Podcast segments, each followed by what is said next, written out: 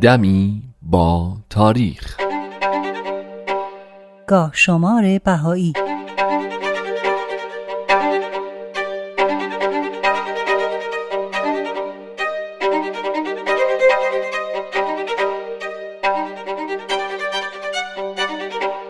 اول آذر 1304 خورشیدی 22 نوامبر 1925 میلادی 6 جمادی الاول 1344 هجری قمری.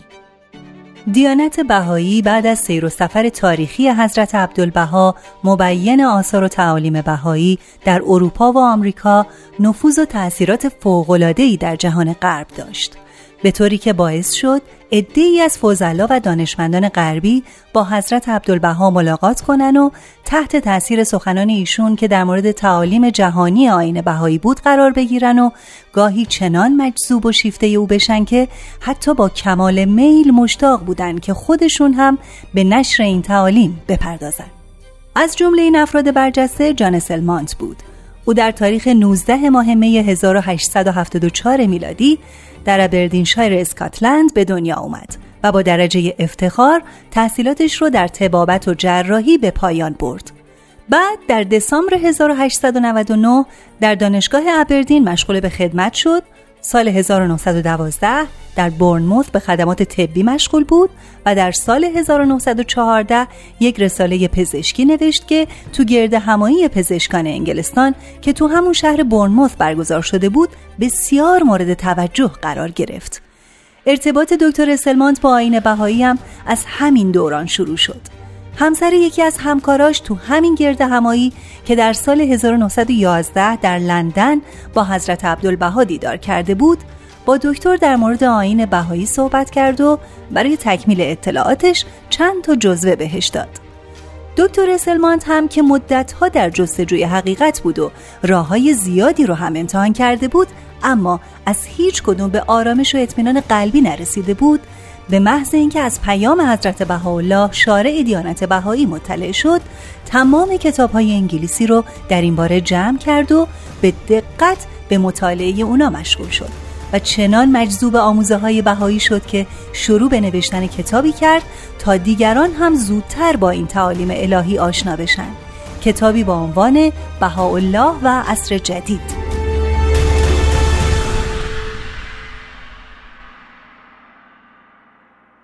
دکتر سلمانت نه فصل اول این کتاب رو در طول جنگ جهانی اول نوشته بود و بعد از پایان جنگ و امکان مکاتبه با حیفا اونو به حضرت عبدالبها تقدیم کرد و ایشون هم در جواب دکتر رو به حیفا دعوت کردند.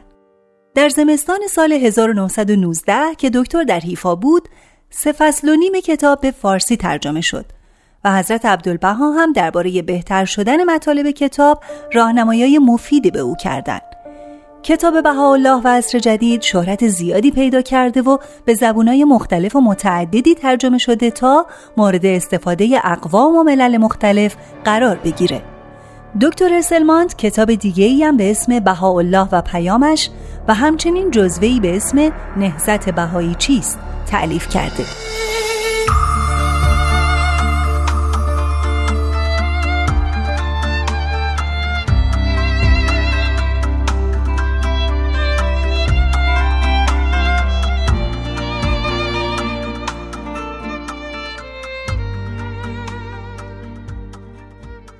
دکتر جان سلمانت دعوت حضرت شوقی ربانی ولی امر آین بهایی رو فورا اجابت کرد و به عرض اقدس یا همون حیفا رفت و بقیه ایام عمرش رو در حضور شوقی ربانی گذروند. او برای تعمق بیشتر در آثار بهایی زبان فارسی رو هم یاد گرفت و باقی عمرش رو در راه خدمت به آین بهایی صرف کرد. تا اینکه سرانجام در تاریخ اول آذر ماه 1304 خورشیدی در حیفا درگذشت.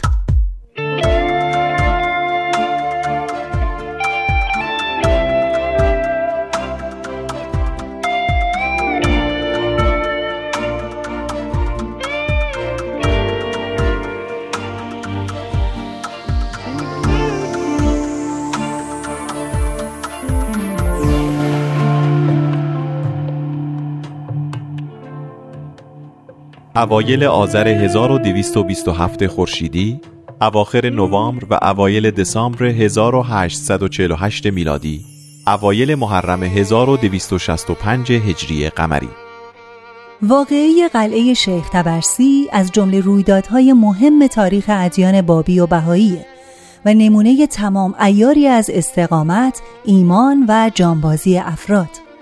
ماجرا از این قراره که ملا حسین بشرویهی به همراه تعدادی از بابیان دیگه آزم کربلا بودن که به دستور حضرت باب شارع دیانت بابی مأمور شدن به سمت مازندران برن و به جناب قدوس که در اونجا گرفتار مخالفت دشمنان شده بود کمک کنن. در طی این مسیر ملا حسین و یارانش هم با آزار شدید مخالفان روبرو شدن و بالاخره وقتی به مقبره شیخ تبرسی جایی حوالی قائم شهر کنونی رسیدن تصمیم گرفتن این محل رو به صورت قلعه محکمی در بیارن و به دفاع از خودشون بپردازن.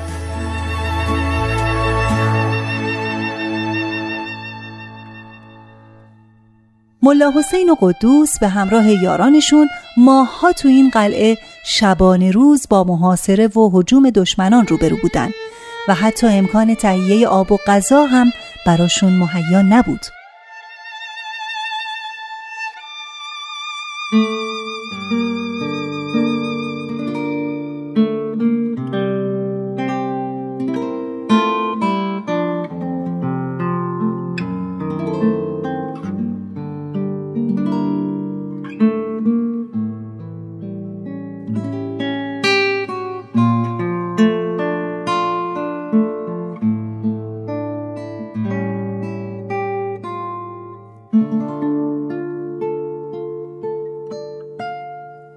در این تاریخ یعنی اوایل آذر ماه 1227 خورشیدی زمانی که شدت واقعه شیخ تبرسی به اوج رسیده بود حضرت بهاءالله بنا به وعده‌ای که به ملا حسین داده بودند همراه با دوازده نفر از بابیا از نور مازندران به سمت قلعه شیخ تبرسی به راه افتادن که تا شب خودشونو به قلعه برسونن.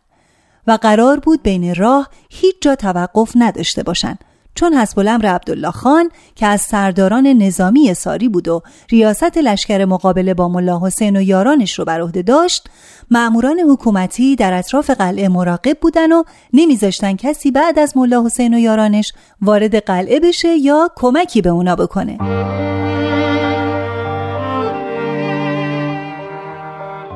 اما همراهان حضرت بهاءالله اصرار کردند که استراحت کنن و ایشونم به ناچار قبول کردن.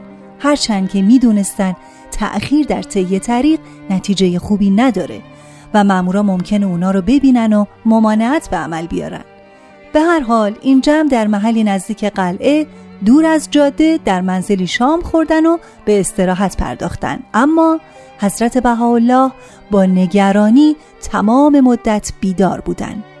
با این حال معمورین از موضوع خبردار شدن و قفلتا به اونجا ریختن و همه رو دستگیر کردن و هر چی که داشتن و نداشتن ضبط کردن و به حضرت بهاءالله که به عنوان رئیس دسته تشخیص داده بودن گفتن که به ما دستور اکید داده شده که هر کس رو اینجا ببینیم دستگیر کنیم و به آمول نزد حاکم منتقل کنیم.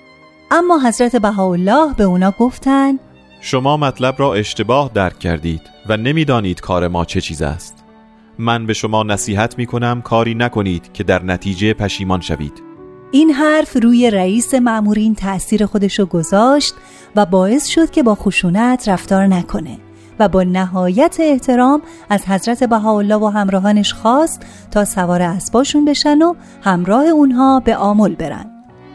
در نهایت در آمل در مجلس علما حضرت بهاءالله مورد معاخزه قرار گرفتند و حکم به چوبکاری ایشون دادن. هرچند سرانجام به خاطر کمک های عباس خان لاریجانی حاکم آمل که خودش شاهد رشادت های اصحاب قلعه بود حضرت بهاءالله و همراهانشون از این مخمسه نجات پیدا کردن و شرایطی مهیا شد تا به تهران برگردن.